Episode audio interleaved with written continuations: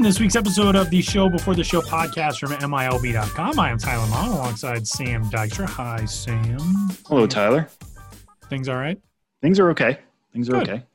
That's good. Um, we are uh, going to be joined in a little while by Matthew Liberatore, the third ranked prospect in the St. Louis Cardinals organization. Really good conversation with Matthew. We will hear from Benjamin Hill uh, as well in a little bit. Ben's got uh, a couple of great stories up on and coming to the site.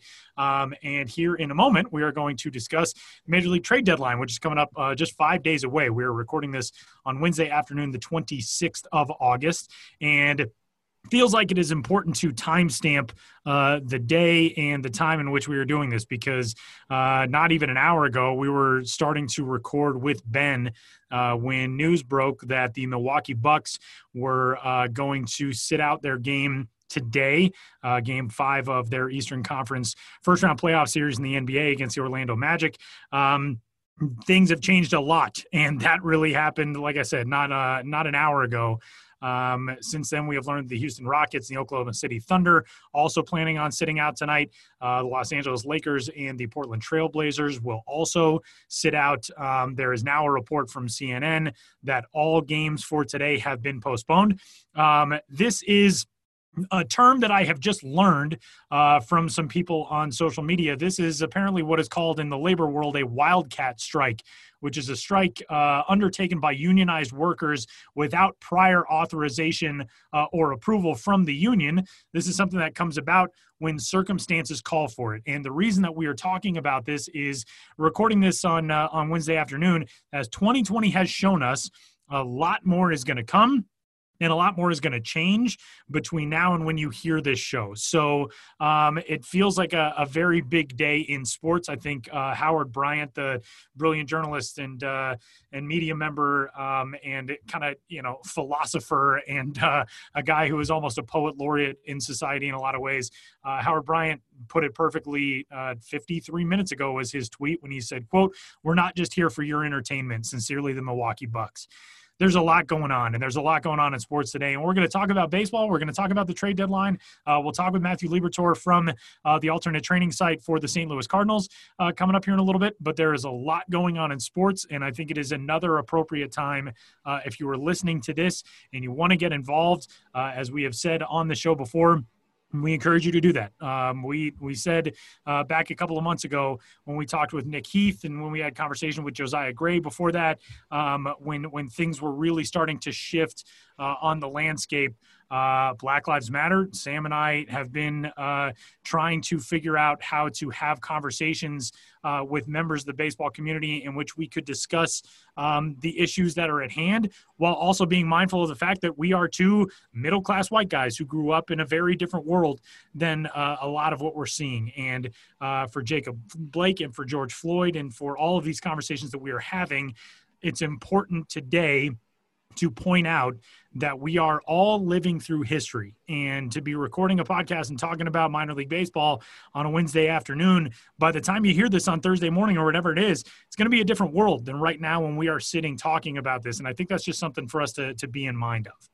Yeah and and hopefully you know Thursday morning is, is a better world in a way because the reason we're talking about this now and the reason why the Milwaukee Bucks are boycotting is because Jacob Blake, who you mentioned, Tyler, um, you know, was shot seven times in the back um, by police in Wisconsin, and that is not something that should happen in the year 2020. It shouldn't happen in any age of humanity, um, but it's something that we have all seen. Um, maybe you haven't. Maybe you're trying to avoid that. I totally understand that. Um, you know, the, those are difficult images for people to see of any age and in any year. Um, but it's something that's out there. It is something that has happened in this country, and change is necessary. And in order to get change, if the if you've ever studied history, whether it's United States history, whether it's Black history, whether it's history of mankind, change happens because big events. Um, there there's lots of little events that build to big events, but you know systemic change happens with big things. What the bucks did today is certainly one of the biggest things to happen in sports in this year. We will see what's going to come next. Josh hader you know again we're reacting to this kind of in real time. Josh hader has talked about the brewers even maybe discussing what they're going to be doing next. Um, you know they they are pillars of the milwaukee community as well um, pillars of the wisconsin community uh, representing that whole state. So um, a lot of people are about to get really involved in this at, at the sports level. Um, we'll see what what that form takes, but um, as as Tyler said, you know, we encourage people to have these conversations within yourself, with your friends, with your family, with your communities about how we can make this a better place so we don't have to keep watching images of black people being shot by you know police officers by anybody in the streets. Um, that that's not the type of world we want to live in. Um, that's not the type of world we're trying to build uh, so the the work begins now essentially. Uh, it's been ongoing by a lot of people for a long time um, but now it's about to be kicked into the next level. So um, have those conversations with yourself. We'll, we'll be doing that ourselves in, in, the days and weeks to come. Um, but as of right now, that's a lot of the focus of the sports community. And, and we'll get into the baseball stuff here very shortly because um, there's a lot coming down the pipeline for baseball, as we all know, in the middle of the season. But um, hard not to focus on that on this specific issue uh, at the outset of the show. And uh, with that, we will dive into this week's episode of the show before the show. And we thank you for tuning in and joining us. Uh, he's Sam. I am Tyler. There is a, a lot of good stuff to come uh, on the show today as we uh, try to focus on uh, at least where the, the baseball season is right now, heading toward one of its um, kind of milestone days of the calendar. Major League trade deadline coming up on the 31st uh, of August. 30 days has September, April. Yeah, 31st of August, and uh, we're we're at the halfway point essentially of this this Major League season. We talked last week with uh, Jon Morosi of MLB Network and MLB.com and uh, and everywhere else about um, some potential trade deadline movements and all that type of stuff now the the scene shifts and, and circumstances around teams shift. I know uh, JP was just tweeting yesterday, or might have been even earlier today, about how the Cincinnati Reds now are in a much different place than they were even this time last week with how much they've struggled as of late. Did they try to trade Trevor Bauer? What does that mean uh, in terms of a, a haul, possibly prospects that they could bring back in return? But Sam, with where we are right now, how is the deadline shaping up to you? Yeah, so the way I kind of look at it is we when I was thinking about the trade deadline at the beginning of the season, knowing that it was basically going to be coming uh, maybe three dozen games into the season, uh, which was which felt kind of nuts. But in a 60 game season, that's the way it's going to work. And teams are making decisions based on how they're predicting the final 20 games of the year to go is insane. But that's the predicament we find ourselves in now. And with the expanded postseason, it felt like more teams were going to be buyers, right? Like there's going to be eight teams from each side making the playoffs. That means more teams should be looking to acquire talent. Fewer teams will be trying to give it away. That could make for a very complicated trade deadline. If there's more buyers and fewer sellers, maybe the sellers are, are going to be making bonanza. But it actually kind of sounds like this trade deadline is going to be fairly quiet because of what I pointed out there, you know, just a minute ago, is that you don't want to trade away major pieces just for a 20 game stretch. Some of these players that are rentals, uh, trades we've seen in the past uh, of guys for you know the last two months of the season, at least you were getting maybe 60 games out of them. Uh, this is a third of that. So the prospects we're going to be seeing traded for rentals are, might not be much at all. It might not even be, uh, you know, prospects we see traded. we have seen some deals here and there for cash considerations or stuff of the like. Um, one other thing to watch is that uh, in order to be traded right now, you have to be a member of the 60 man player pool. Now, the cynical way to look at it is there have been a lot of prospects who have been added to player pools. I think about the Mets in particular. Um, they've added a lot of their top prospects in the recent weeks to the player pool after those guys weren't in Brooklyn at the beginning of the season. You could look at that and say, okay, by adding them to the player pool, they're eligible to be traded right now. Um, but we could also just see players to be named. You know, if you throw in a player to be named, they don't have to be part of the player pool they, you could name that player months from now and say like oh now we've decided who it's going to be uh, after all these covid related rules are no longer in place. So that's just something to watch for. Um, it might be difficult to evaluate some of these trades for months to come. It's going to take years in some cases anyways because when you trade for prospects you're not know you're not going to know what that player is going to turn into for years down the line. But especially now it might take even more uh, time to determine exactly who got the best fit uh, in that trade. But looking at who right now is should be considering moves, three teams I'm kind of looking at uh, right now because if the season were to end, especially in the National League, uh, the Dodgers, the Cubs, the Padres, the Braves, the Cardinals, the Giants, Marlins, and Rockies would be the eight playoff teams. Now, according to Fangraphs, the Brewers, Mets, and Phillies, who I didn't mention there, all have greater than 49% chance of making the playoffs, but they're not in if the season ended today. So they do need some help to get there. They have the talent base as it is, but they need a little bit more to catch up. All three of those teams are below 500. Um, there's a decent chance that we're going to see some below 500 teams make the playoffs, anyways. But those three teams will need some help if they're going to, you know, get show those odds to look good and overcome the Giants, Marlins, and Rockies, all of which uh, have better records right now, but worse percentages. Uh, the Brewers have actually been mentioned as a potential seller. It sounds like Josh Hader, uh, who I mentioned before earlier in the show, is not necessarily on the block, but teams are trying to think about, you know, what would it take to get him right now, especially if the Brewers continue to fall off. Right now, they're 13 and 15. Let's say they go to 13 and 18. Uh, would they be sellers and would Hader be available? Uh, he has three more years of arbitration after this year, so would have to take a really bonkers trade. Now that's fun from our side because it's probably going to take a top 100 prospect, maybe multiple big prospects uh, to move somebody like Hader, and those are the trades that that get me excited. Um, but I think the more likely one to happen is looking at the Cleveland Indians who have been in the news obviously tons in the last couple weeks because of Mike Clevinger and Zach Plesac. Um, those guys were sent to the alternate training site uh, after breaking COVID protocols and then you know going behind the team's back to do so, and in some cases lying straight to their faces about why they broke those protocols and how they broke those protocols. Um, Clevinger is going to be back with the team. Plesac still isn't. Clevinger has two more years of arbitration. Plesac's up not until 2025 after the 2025 season. So plenty of years of control for the, for him.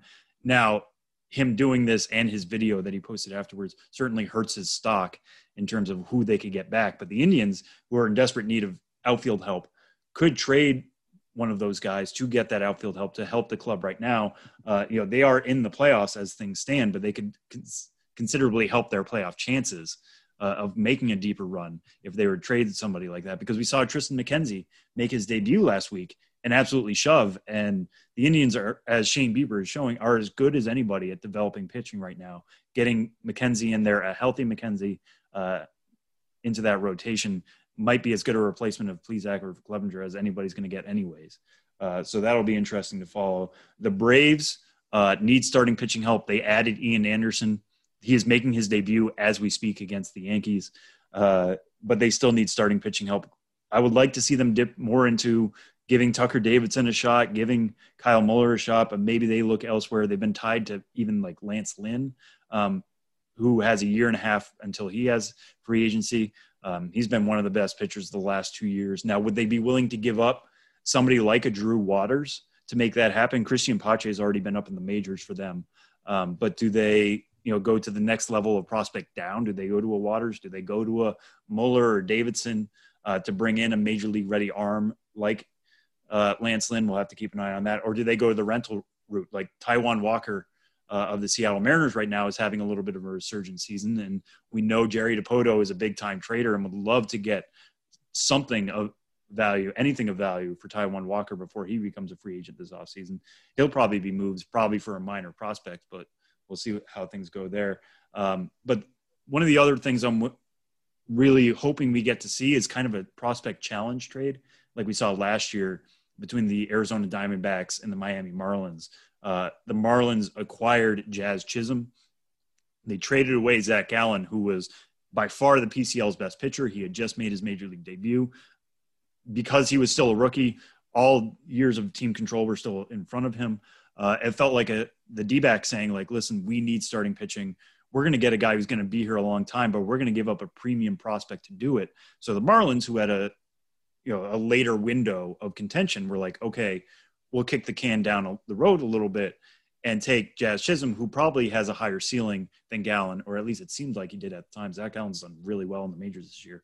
Uh, you know, acquiring a, a bigger talent, but one who's going to take a little while longer. I love trades like that. I would love to see something like that happen this year. Um, you know, thinking about last week, JP Morosi brought up Brandon Marsh of the Los Angeles Angels. It's going to be really difficult for Marsh to find playing time right now in that Angels outfield uh, because for all their problems, outfield's not really an issue. Even if you look at Jo Adell and his struggles, you assume he's going to come around at some point. Brandon Marsh probably could play in the majors right now for some team. Could he help the Indians, okay, now let's talk about a prospect for prospect trade. That would be really interesting. Um, those are the types of things we're going to have to look out for this year. It's going to be a unique trade deadline for many reasons. Uh, I don't foresee a blockbuster happening, barring you know a Josh Hader getting traded or the Red Sox, God forbid, are, are have been thrown around with the idea of what if some team comes and, and blows their socks off for Xander Bogaerts, something like that. I don't see, see that happening, but um, you know the trade deadline, the, the crazier things have happened. We could have another year in which uh, we think nothing happened, and then Zack Greinke all of a sudden gets traded, uh, something of, of that caliber. The trade deadline is always a time for uh, surprises. So right now, it's setting up for kind of a quiet one, just rentals and not many prospects coming back. But I would love to see one of those prospect for prospect trades, especially in a year in which so many guys are making their, their debuts and so many teams are making space for younger talents because they have nowhere else to play. So that's what I'll be watching for uh, on August 31st. It is coming up uh, just five days away, four days away by the time you hear this. And uh, one of the guys who will not be on the move, but has already been on the move once this year, is Matthew Liberatore, a third ranked prospect in the St. Louis Cardinals organization, a former first round selection of the Tampa Bay Rays, who joins us from the alternate training site for the Cards in Springfield, Missouri, home of the uh, Double A Springfield affiliate. Matthew Liberatore next.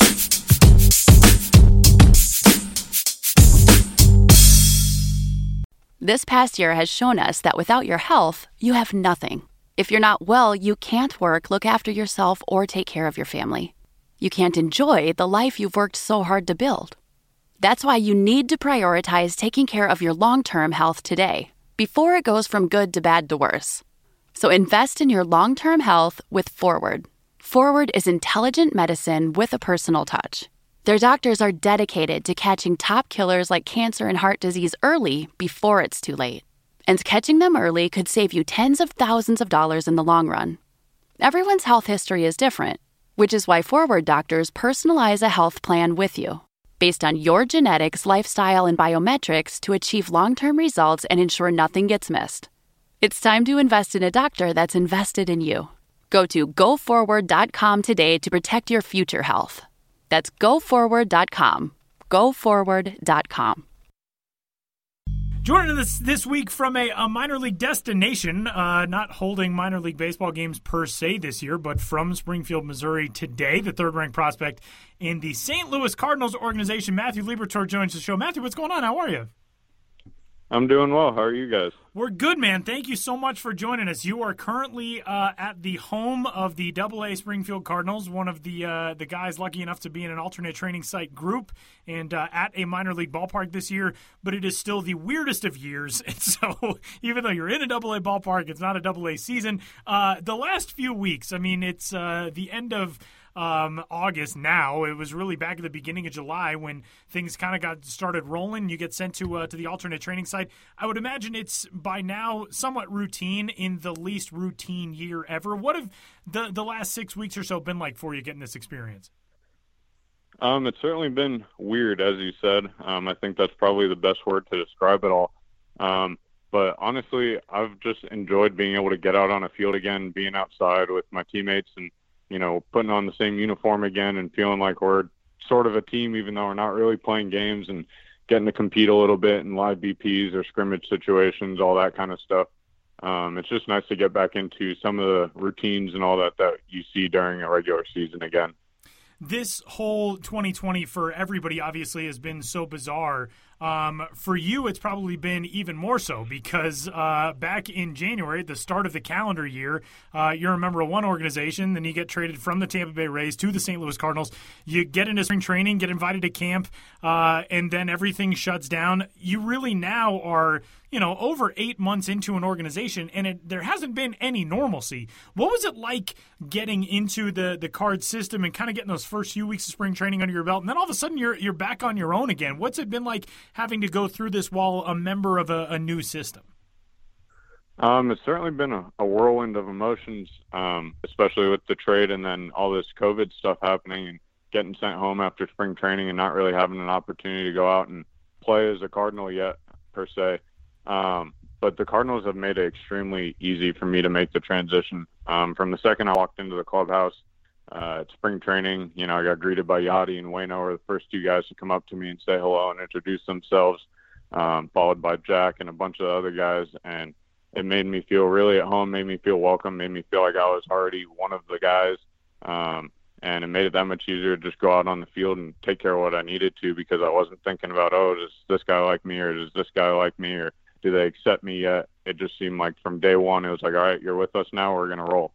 Um, and so that made it really easy. And then coming here down to uh, Springfield and at the alternate training site, um, getting to meet a lot of new guys and see a lot of new faces that I didn't get to see in spring training. And, you know, same thing, I have to commend the Cardinals from the top down They're a first class organization, and they've done a really good job of making me feel comfortable and like I'm a part of the team, even though I haven't really had the opportunity to play as a Cardinal yet. Yeah, and what what about the off period? You know, the the time of, of, quarantine and everybody being at home. And I know every organization was a little bit different in the way they were keeping in contact or in contact with their pitchers and their players, and keeping guys on certain types of routines, checking in with them. Um, what was it like dealing with just new player development people, new coaches during that period when you were trying to ingratiate ingratiate yourself uh, to the Cardinal system? Um, like I said before, from the top down, they've been great. So, you know, the strength department with the Cardinals has been awesome with me so far. Um, during the quarantine, it wasn't like, here, you're doing this, even though we don't know anything about you. Um, I feel like they really took the time to get to know me in spring training and know what I like and what my body needs, um, and really accompany those needs and work with me to figure out the best plan for me individually. So, same thing during the downtime. It was really easy to pick up the phone and say, hey, um, this is what I've been thinking. This is what I've been doing. What do you guys think? Kind of bounce ideas off of them and brainstorm a little bit. Um, and they've just been very helpful with anything that I've asked of them. And during those brainstorming sessions and, and those discussions, and even your workouts, both spring and now, um, how are you developing as, as a pitcher right now? Because you probably would have started this year at High A Palm Beach, maybe even been in Springfield at this point at the very end of the 2020 season, uh, and we could have mm-hmm. followed your development that way. Obviously, fans don't get to do that. So, how do you feel like you've developed just as a pitcher in these last couple months?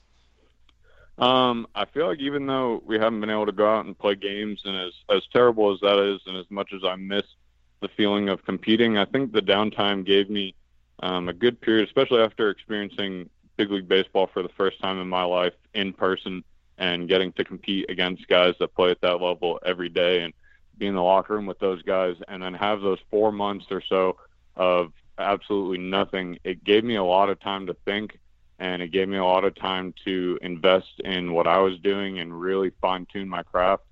Um, and I feel like now being at the alternate training site, I'm getting to see some of those things kind of come to fruition that I've worked on and see what plays well and what doesn't play well, and kind of, you know, with the pitching stuff, like with the strength stuff, um, you know, bounce ideas off of them, brainstorm a little bit, and figure out what is uh, really working for me. But just a lot of fine tuning, small adjustments here and there to kind of polish off whatever Matthew, so much of this has been kind of learning on the fly for not just players, but I think organizations as well in terms of you know what the alternate training site uh, routines would look like and, and being able to maybe play some games. There's been discussion of adding uh, more players to these groups so games would be more possible, especially ahead of the trade deadline. All that. How from the time when you first got to Springfield to now, um, you know, what's an average day look like for you now, and how has it evolved over the the course of the last few weeks to make sure that you're you know able to do everything that you want to and need to get done on a daily basis? Um, so they have us staying in a hotel right by the field that's within walking distance. That's nice. Not everybody needs a car. We don't need to all cram into one car and get everybody to the field.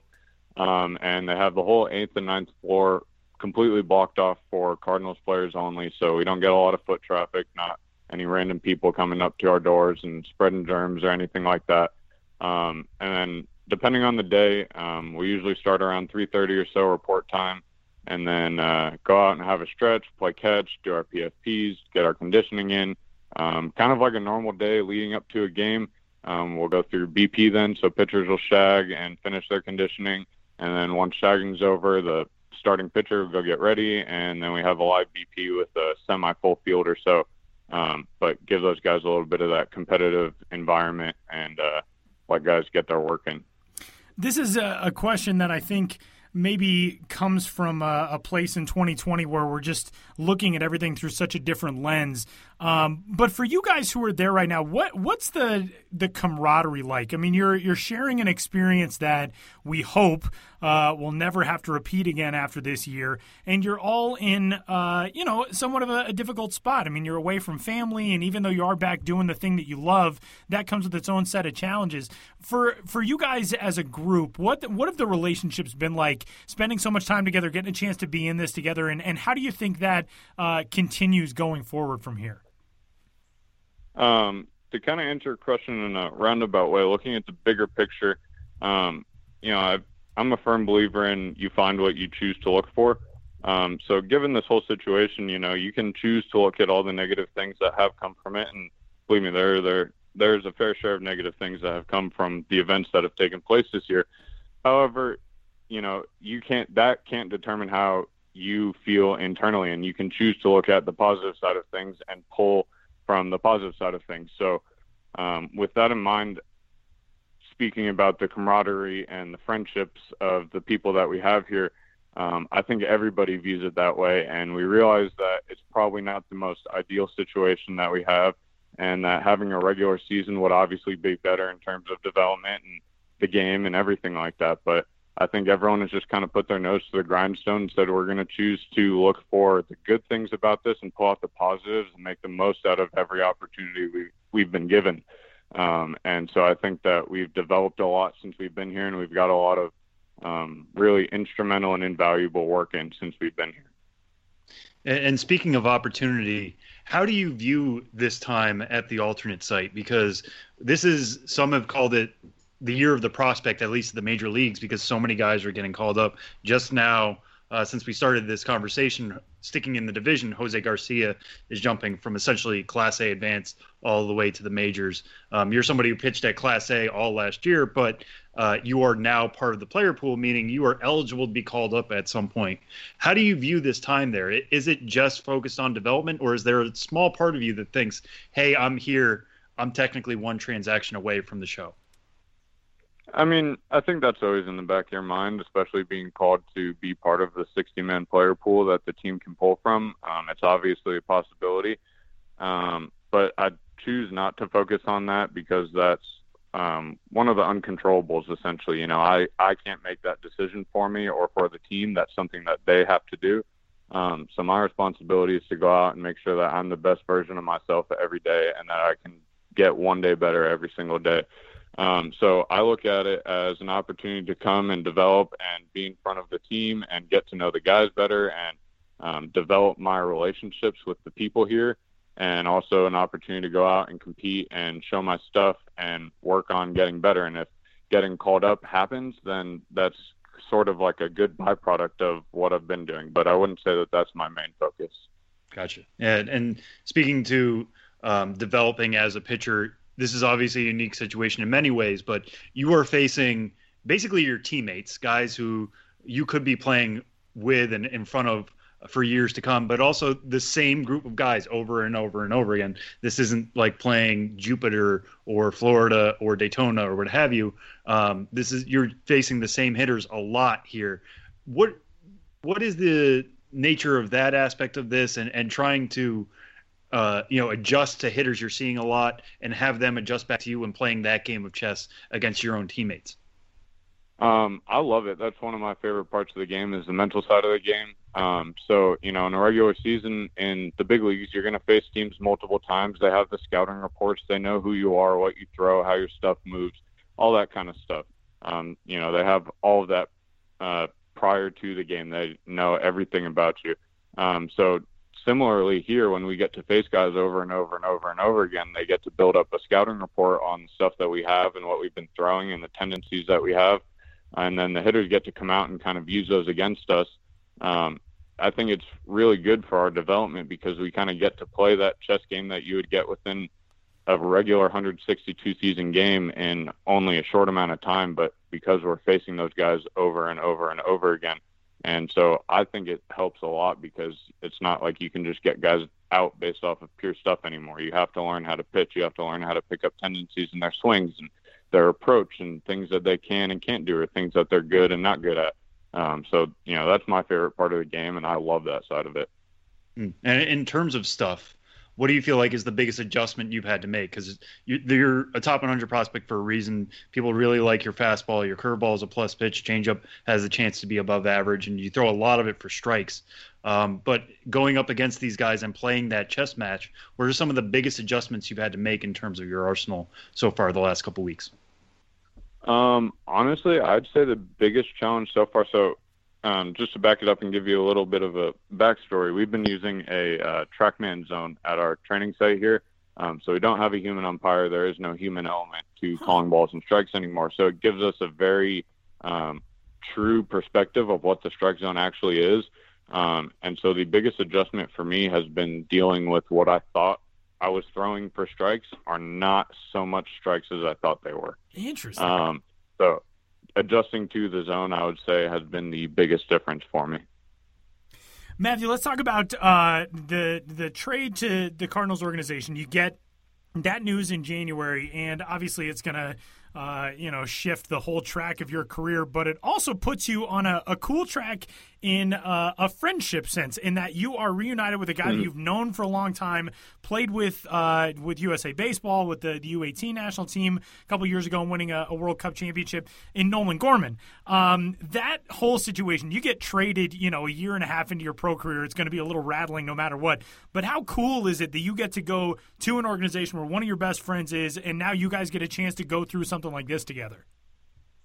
Um, it's certainly been one of my favorite parts of the move that was made, in my opinion. Um, not only because it made it much easier for me to transition where he could kind of introduce me to people and say, Hey, I know this guy, you know me. So it was a little bit easier to make a connection. Um, but um, I don't think he gets enough credit for how intelligent he is and how cerebral he can be. Um, and so he's it's been awesome to be able to you know sit down at night after we get done at the field, um, six feet apart, obviously, um, and talk about stuff that we saw that day and how my stuff looked or how his swing looked and bounce ideas off of each other and brainstorm and talk about baseball or life or whatever. And we can just have really intelligent deep conversations about what's going on. And i feel like that aspect has helped me grow as much as a person and a player as anything else has that team that you got a chance to to play on, the U18 national team, we look at the amount of guys from that roster who now are uh, at alternate sites or kind of already, it feels like in some ways, knocking on the door of the big leagues. But you were on that team. Obviously, Nolan Gorman's on that team. Triston Casas was just added to Boston's uh, alternate site player pool. Jarred Kelenic, there's been so much talk about if this was a, a regular season, maybe he'd be uh, in a perfect scenario, knocking on the door of the big leagues in 2020. Um, we had just a, a conversation recently with Ryan Weathers on the podcast. The amount of talent that was on that team. I think there were a dozen or more first rounders from that team. What was that group like? You guys go and, and win a championship uh, and dominated that event, and especially on the pitching side, just ridiculous. What was that whole experience like for you being around a group that talented? When I think back on it and I take into consideration everything that you said, I think the best way I can describe it is like a dream like sometimes I feel like I have to pinch myself and say like, did we really assemble a team that had that many guys on it that had the Ethan Hankins and the Jarred Kelenics and Kumar even, who's probably going to be a first round pick out of Vandy next year. You know, our team was unbelievable from first pitcher of the game to the last pitcher of the game, from first hitter of the game to the last hitter of the game.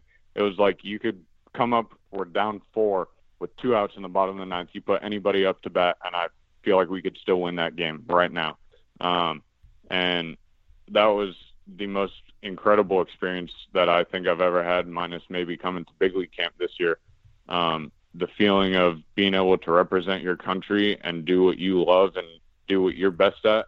Um, I don't know many feelings that can match that sort of patriotism feeling. The uh, the amazing thing too, you talk about uh, that opportunity to come back in a situation if you were perhaps down by four runs. I just want to point out to everybody that the U.S. played nine games in that tournament and allowed five total runs, three of them earned. so the likelihood that you were going to be down by four at any point was pretty small, but uh, pretty impressive group to say the least. Sam. Absolutely.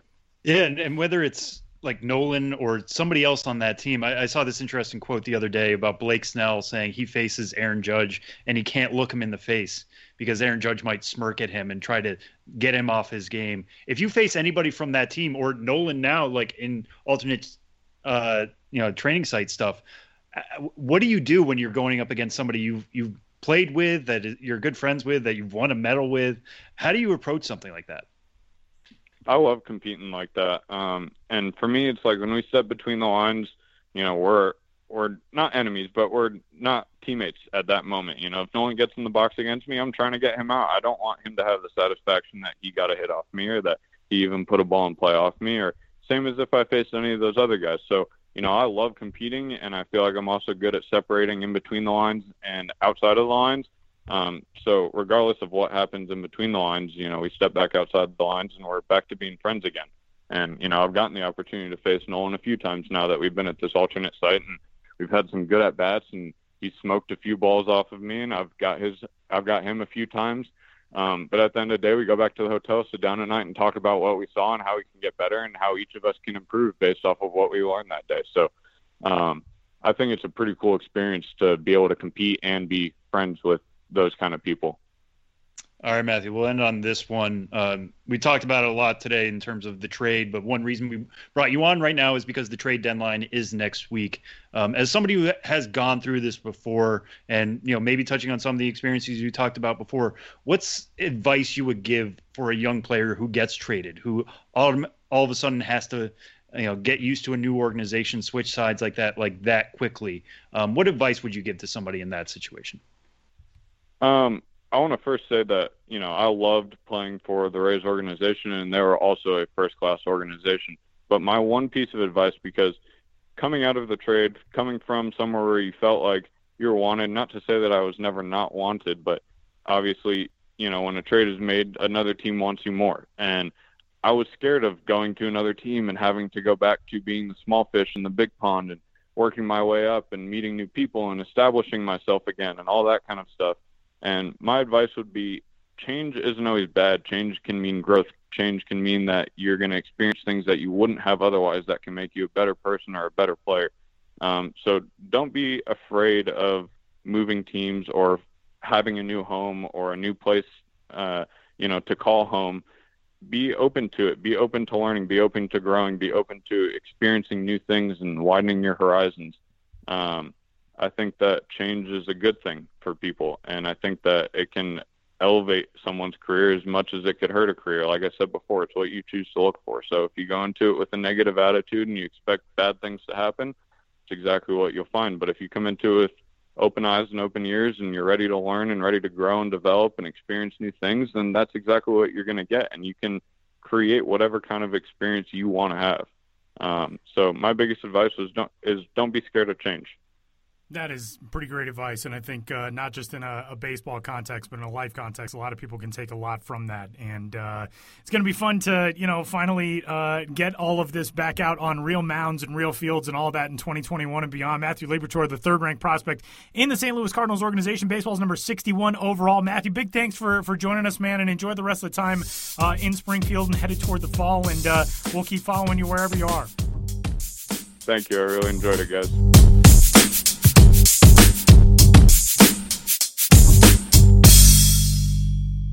A lot of good stuff to get to with Benjamin Hill this week, who joins the show. Hi, Ben.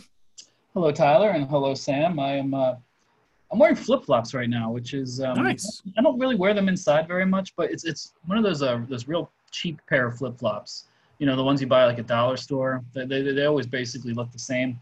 But you know, sometimes when I'm going to check the mail, I don't want to put my uh, shoes on, so I just slip on these real cheap flip flops, and then I just find myself wearing them and I find myself recording podcasts on them, such as uh, this one right now. So that's what's new with me. Is that the vibe you're going for this week, Ben? Just flip flop, flip flop, yeah, flip flop vibe. Yeah. Oh man. And when I walk down and up my, I live on the third floor, so you know I'm in great shape and always, of course, take the stairs. And um, those these things just, I mean, I know why they call them flip flops now. They just flip flop, smack, smack, smack. I hear them echoing up and down the stairwell, and I'm a kind of self conscious person and I start to feel self-conscious just going up and down the staircases in my uh, flip-flops. Sometimes if it's late at night, I'm like, "Oh, it's too late for me to go down the stairs wearing flip-flops. I'll wake up the neighbors." Yeah, it is. Benjamin not- Hill in his redacted year on Earth, now discovering why they're called flip-flops, just made my day. I get it now. I understand. Yeah, well, you know, it took me a while to figure it out. I'm like, man, these things are like flip, flop, flip, flop. Oh, I didn't, I didn't get it. Oh man, let's dive right in to the uh, the the conversation of uh, a few different topics with Ben this week. One story that is up on the site right now that you can go check out at milb.com. Continuing along uh, as we profile some of the biggest fans across minor league baseball, a guy who we probably could have included in virtually every single story uh, about the biggest fans of minor league baseball. He's one of my favorite dudes on Twitter. Uh, I have never met him, but I've gotten to know him over quite some time uh, through social media, and he was in the MLB fan cave uh, several years ago, uh, maybe the biggest hat collector of them all. He is also a tattoo collector. And uh, Ben got a chance to uh, talk with Benjamin Christensen, who you may know on Twitter as Shaka Brody. He does some stuff with Hat Club. He does a lot of stuff about his tattoos. Uh, several years ago, I feel like it was somewhat a story. Oh, this wacky guy has all of the major league mascots tattooed on his torso. He's now in the process, though, of getting every minor league team logo tattooed on his legs, which was something I was not at all aware of. And it's a great story that's up on the site right now. Ben, tell us through, uh, take us through the, the story of Benjamin Christensen and talking with him about this. Yeah, well, Tyler, you set it up uh, really well, and, and, and that is what the story is about. Um, one of my favorite stories uh, that I've written here in this, uh, you know, 2020 non-season, just in terms of uh, being able to talk to Benjamin, who goes by Benjamin. Uh, you know, and I, I, vacillate between Ben and Benjamin, but he's all Benjamin all the time. Uh, but just talking to him and just talking to someone who loves baseball, minor league baseball, and who goes to great lengths to show it. Um, yeah, in 2011, he uh, Benjamin, who is a Oakland A's fan, pretty much since birth. Um, but you know he went on to live in Stockton and saw Ports games. He was a, a bat boy for the Bakersfield Blaze later on. Uh, he went to college at University of Oregon and therefore went to Eugene Emeralds games. So you know he's always had the minor leagues you know kind of interwoven in his life as well as the major leagues and Oakland A's fandom. And uh, Tyler, as you mentioned, 2011 when he was living in Eugene, uh, he forged a relationship with a Eugene-based uh, tattoo artist, Felix the Tat Epperson and he got these uh, major league on each rib cage, you know, all 30 major league mascots, this sprawling, eccentric collage. Um, but then, cut uh, a couple more years later, uh, he's still living in Eugene, and uh, he takes part in a Eugene Emeralds Bats and Tats um, promotion, and um, he gets the Eugene Emeralds new logo tattooed on his leg, on his uh, right leg, I believe and that sets you know starts him off on a minor league tattoo odyssey where one leg is for teams east of the mississippi minor league teams. The other leg is for teams west of the mississippi. And he is in the process and it's gonna it's taking years and it's gonna take many more years of getting literally every team tattooed on his leg you know starting up you know starting at the bottom literally the bottom of his feet um, or at least his ankles uh, with uh, rookie level and class A and working his way up his legs, you know, to triple A and then eventually having the minors blend into the pre-existing uh, major league tattoos on his torso. So it's this crazy in-depth tattoo project. Uh, he's got a ways to go. He's roughly in like Class A short season, Class A right now. He's got more done on the uh, west of the Mississippi leg than the east of the Mississippi. Um, and, and it's not just a team logo and that's it you know he'll combine a franchise's different identities or logos or locations um, so it's a real kind of a project for him to be creative with it and um, you know kind of figure out how he wants to represent each team like he is a tattoo there's the grand junction rockies right now but he has that team represented by each of their two prior locations the uh, butte copper kings and the casper ghosts he has a tattoo of the casper ghost with a butte copper king crown on its head so it's that kind of thing um, representing these teams in really creative ways. And uh, it was fun to talk to him. And if this kind of uh, extreme fandom and eccentric uh, minor league baseball behavior is something you're into, check out that story. I enjoyed writing it. Uh, Benjamin Christensen on his uh, sprawling minor league baseball tattoo project one of my favorite elements and, of it, he makes a, uh, a comment. You asked him essentially, "Are you going to have enough real estate?" And he said, uh, "As the tattoos start to get higher and higher up his legs, it's going to get a little bit dicey." Um, but it seems like he's got a plan to get everything to fit. yeah, I think so. You know, I don't think he was going super extreme as we're talking about moving up the body, but you know, I've never gotten a tattoo, so I can't really speak to it. But even just thinking about getting a tattoo way up on the upper thighs just sounds painful to even think about. And uh, he's going to have to take advantage of pretty much every available inch to get you know something approximating 116 teams up his leg. And yeah, AAA is going to be pretty dicey. Well, that that kind of leads to what I was going to ask is like, is there a plan already in place here? I mean, you talk about one side is for east of the Mississippi, one side is for the west of the Mississippi, but um, does he know exactly where everything's going to go, or is this just piecemeal as, as it goes along? Because I imagine this is an expensive process. Yeah, it is. It is piecemeal. He he kind of you know researches it on his own time, saves up money on his own time. He said, you know, this COVID reality is obviously awful in a lot of ways, but he said, hey, at least it allows me to, uh, you know, research my tattoos. Because, you know, as I was saying, he, he, he picks kind of idiosyncratic ways to represent these teams. So it requires a lot of research and creativity, but it's just kind of a catch as catch can thing. He said basically if he's going to be, and he lives in, you know, Oakland now. So he has to drive like 540 miles to Eugene to get these tattoos because he's keeping his relationship uh, with the same guy who's done his baseball tattoos going back a decade now. So he says basically, you know, it'll be maybe eight at a time, you know, four on one leg on one day and four on the other leg the next day uh, over a 48 hour period. And then that'll be it for however many months. Um, so it, it's real piecemeal. He just goes up, uh, you know, with a vision just for each round of tattoos and then researches the next one. So who knows how long it'll take or what it'll look like when it's done. But I think it's an interesting thing, even if you're not a tattoo person, but just to think about, wow, what if I could create this sprawling minor league baseball artwork? just of all the teams and all the ways they would intertwine and flow into each other based on uh, the names of the teams, the the areas that they used to be located. It's kind of a fun thing to think about uh, in that regard and how creative you could be in representing that visually.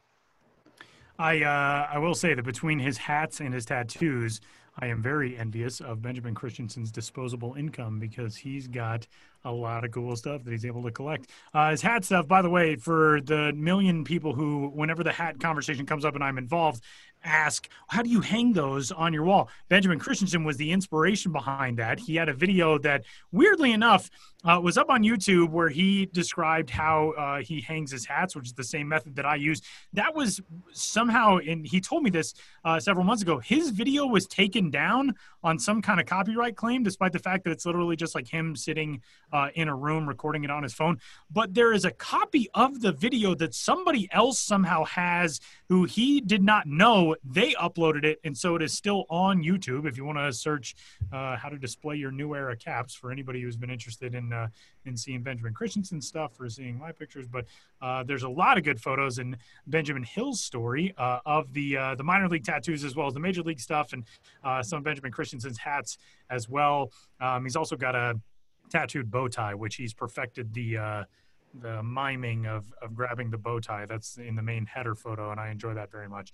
Um, ben, let's continue along. The uh, Rochester Red Wings are in a unique circumstance this season, uh, or lack of minor league season. We talked obviously about the Buffalo Bisons and how they are playing host to Major League Baseball this summer uh, at Sahlen Field. For Rochester, a Minnesota Twins affiliate, they are also playing host to baseball of a Major League variety this year. Uh, it is not Major League ball, but it is alternate squad, alternate site ball uh, for the Toronto Blue Jays, which is kind of interesting as a Twins affiliate to be hosting another team's players. But Rochester has an interesting method of trying to get their fans involved. Uh, it's not exactly the same as get a cardboard cutout and you'll be on TV for this Major League game, but it is cardboard cutout centric. Tell us about this. Yeah, you know, uh, obviously especially with Major League Baseball right now, we're all become very accustomed to cardboard fan cutouts. So I just wanted to cover this on the minor league level. Um, you know, we're so deep into the weirdness of 2020 now that this all makes sense. Like, oh, right, Rochester, a AAA Twins affiliate, is at, is hosting the taxi squad of the Toronto Blue Jays, but no one's allowed in. So they're now putting cardboard cutouts of their fans. Um, but you know, I was interested in how this worked on the minor league level, where you know the minor league baseball, it's a smaller you know operation by its nature, and uh, yeah, these um, games aren't on TV, so you don't really have that element.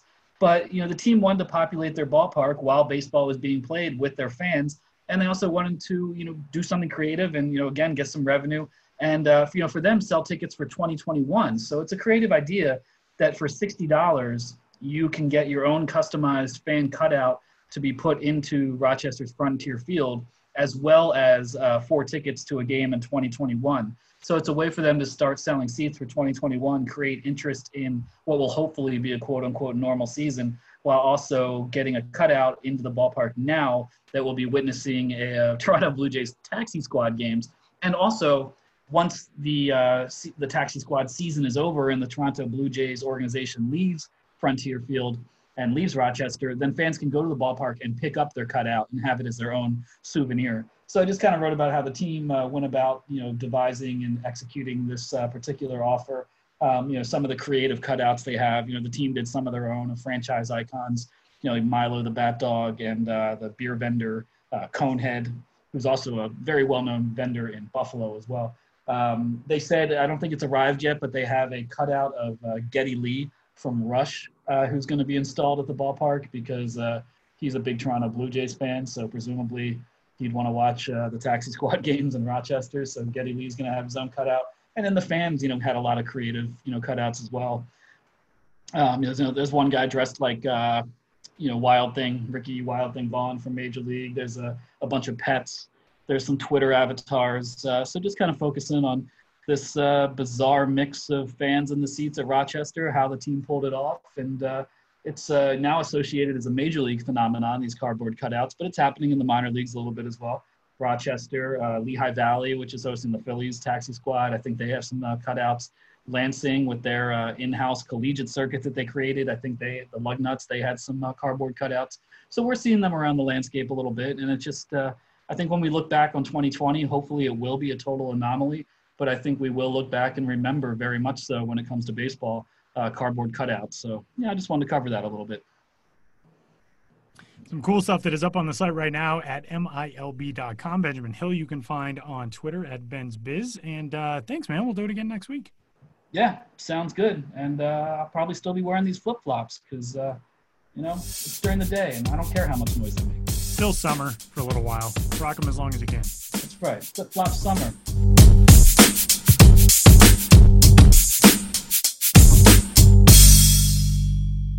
Wrapping up this week's episode of the show, before we head out of here, Sam has this week's nationwide prospect fun fact. Yeah, so uh, this one we've kind of gone on debuts recently for prospect fun facts, and um, so I'll give you one here real quick. And this is gonna, I, I like doing these trivia questions for Tyler. So, of the players to make their 2020 debuts, and as a as we sit here right now, it is 144, and I'm including Ian Anderson because he's debuting as we speak. Uh, but there have been 144 players to make their debuts this year. The top three oldest um, are either from Japan or South Korea in Shun Yamaguchi, Shogo Akiyama, and Kwang Hyun Kim. But the oldest player from the Western Hemisphere to make his debut this year, can you guess who that is, Tyler? Uh, I feel like this is not just ranked prospects, correct? This is anybody. This is anybody. Eddie and Alvarez. darn you. I was going to give you a hint, and yes. you got it anyway. Uh, Just watch yes. the real sports on him. So figured that had to be it. That, and you, you know, I've kept an eye on him. wrote a wrote a story about Eddie a couple of years ago. But if you're not familiar, Eddie Alvarez, the former uh, silver medal winning speed skater for the United States in the Sochi Olympics, who made his major league debut uh, a couple of weeks ago now with the Miami Marlins, but was signed by the Chicago White Sox. He is one hell of a story, and I think 30. I want to say it's exactly so. He's 30 years old in 188 days when he made his debut. Um, so he was the oldest stateside Western Hemisphere, whatever you want to call it, uh, player to debut this year. Um, those other guys, Yamaguchi is 33, Akiyama is 32, Kim is 32. Um, right after Eddie Alvarez is Dakota Bakus, uh, the oh, White Wall okay. Ninja uh, who we know also had a very long road through the uh, Oakland A's and Washington National system. The but, White Wall Ninja, I feel like you have to at least give a little explanation because anybody who hears that nickname is going to be like, "What?" if they don't I, know the story already. I guess we haven't explained that on, on yeah. Twitter, and it's too bad Ben's no longer with us. Um, no longer with us. That sounded really bad. Ben on is the not, show, we're not, no longer recording with Ben. Yeah. God bless you, Ben. Uh, no, Dakota Bakus. Ben a couple years ago went to Beloit um, to uh, on one of his many sojourns and many travels, and just found this really interesting story of a relief pitcher for the Beloit Snappers who would wear all white, you know, they were playing at home, and then would kind of like wrap his face and just blend into the wall in the outfield. He would be in fair territory, just hanging out on the wall. And because umpires aren't looking for players against the wall for every innings, he would just hang out there. And he called himself the White Wall Ninja. Uh, it was one of the most fun stories Ben has written uh, from his travels, I think, at least involving a player. So that was a long time ago.